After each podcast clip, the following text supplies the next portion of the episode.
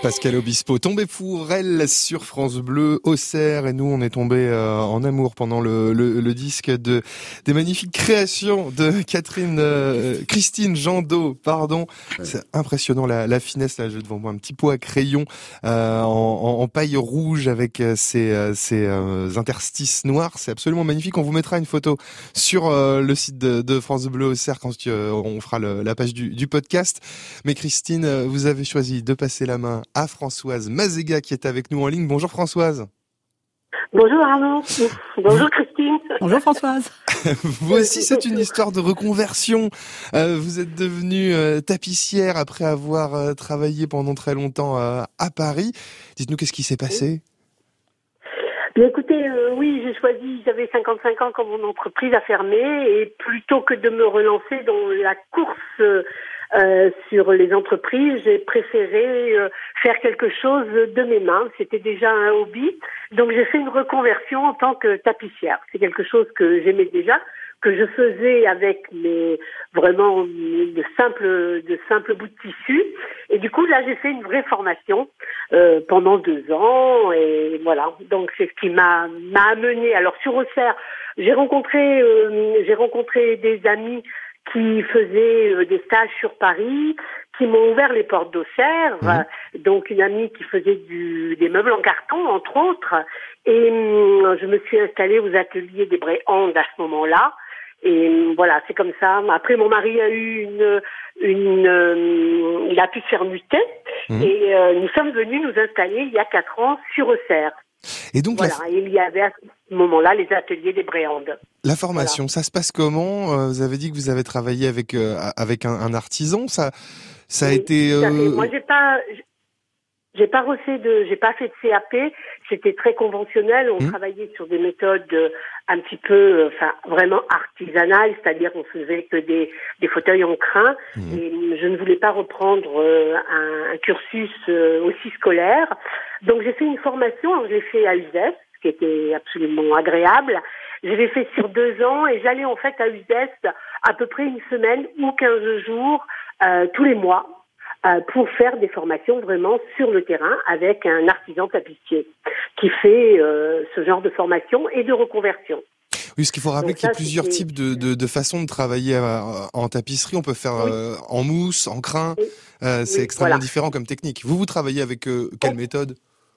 Alors moi, j'ai appris ma formation, je l'ai faite par rapport à des fauteuils pour refaire en mousse.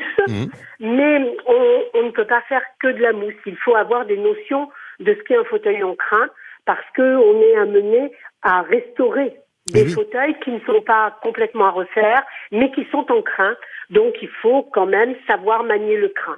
Mais très honnêtement, j'ai fait 2 fauteuils exclusivement en crin, et c'est extrêmement long, c'est complexe, et c'est pour ça que les restaurations coûtent extrêmement cher, et la mousse est un bon palliatif au crin et donne de très bons résultats, et vraiment très... C'est peut-être un petit peu plus confortable aussi, non ? Oui, et souvent plus confortable que le crin. Françoise Mazéga, vous vous êtes carrément fait un atelier à la maison. Ce qui vous fait plaisir, vous, c'est de reprendre ces vieux fauteuils et de les relooker complètement. Racontez-nous.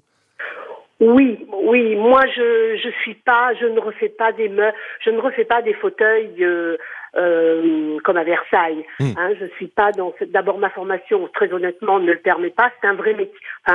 C'est un métier de longue haleine. C'est-à-dire que les tapissiers d'ameublement qui font ce genre de fauteuil, ils ont une expérience qui est prodigieuse. Moi, c'est quand même pas mon cas. Il faut bien en être conscient.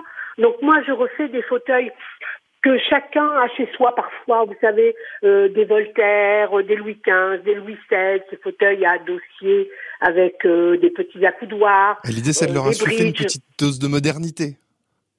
Voilà. La plupart du temps, mes clientes veulent souvent relooker à l'intérieur, le rendre un peu plus moderne. Et donc, on choisit des tissus plus actuels. Et puis, parfois, si les bois sont abîmés, je les repeins, je les patine. On leur redonne un look un peu plus actuel et tendance Donc voilà, c'est un peu ça aussi la déco, ça change très vite et c'est assez agréable de pouvoir relooker ces vieux fauteuils. Vos clients justement, c'est qui? Ce sont des amis, ce sont des connaissances, ce sont Oui, beaucoup de bouche à oreille, beaucoup par le biais quand j'ai travaillé avec les ateliers des Bréhans et avec cette amie qui elle avait vraiment faisait des cours de peinture et tout, ça m'a amené à rencontrer des gens qui avaient vraiment ce genre de fauteuil à refaire. Donc c'est un peu comme ça, c'est le bouche à oreille beaucoup. Et puis j'ai fait quelques cours, les gens aiment bien, enfin c'est un peu tendance de refaire soi-même. Et comme il faut des outils, il faut pas mal de matériel, eh bien les gens viennent à moi avec leur fauteuil ou leur repose-pied et on le fait ensemble. Voilà. Et où est-ce qu'on peut le voir quelque part, votre travail, Françoise Mazéga? On peut le voir quelque part. Non, c'est vrai que je ne suis pas une grande communicante des réseaux sociaux. J'avais quelque chose sur Facebook, mais sur les ateliers des Bréhans sur Facebook, oui, il y a encore des choses qui ont été faites. Oui, sur quand même, ça existe encore. Et puis après, moi, j'ai un petit book personnel où je mets les photos de ce que j'ai fait, les avant-après, parce que c'est surtout ça qui est intéressant.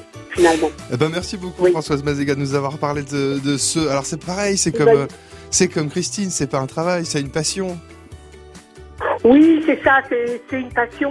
Et puis c'est le plaisir de voir un objet revivre dans une tendance du moment. Voilà, c'est ça aussi pour moi c'est assez important. Et les gens qui ont des vieux meubles à qui je renvoie des photos, moi j'achète beaucoup sur le Bon Coin, des meubles auxquels ils tenaient de famille, et quand ils les voient restaurés par exemple, ça fait un des effet fauteuils, magique, ils arrivent à être même émus.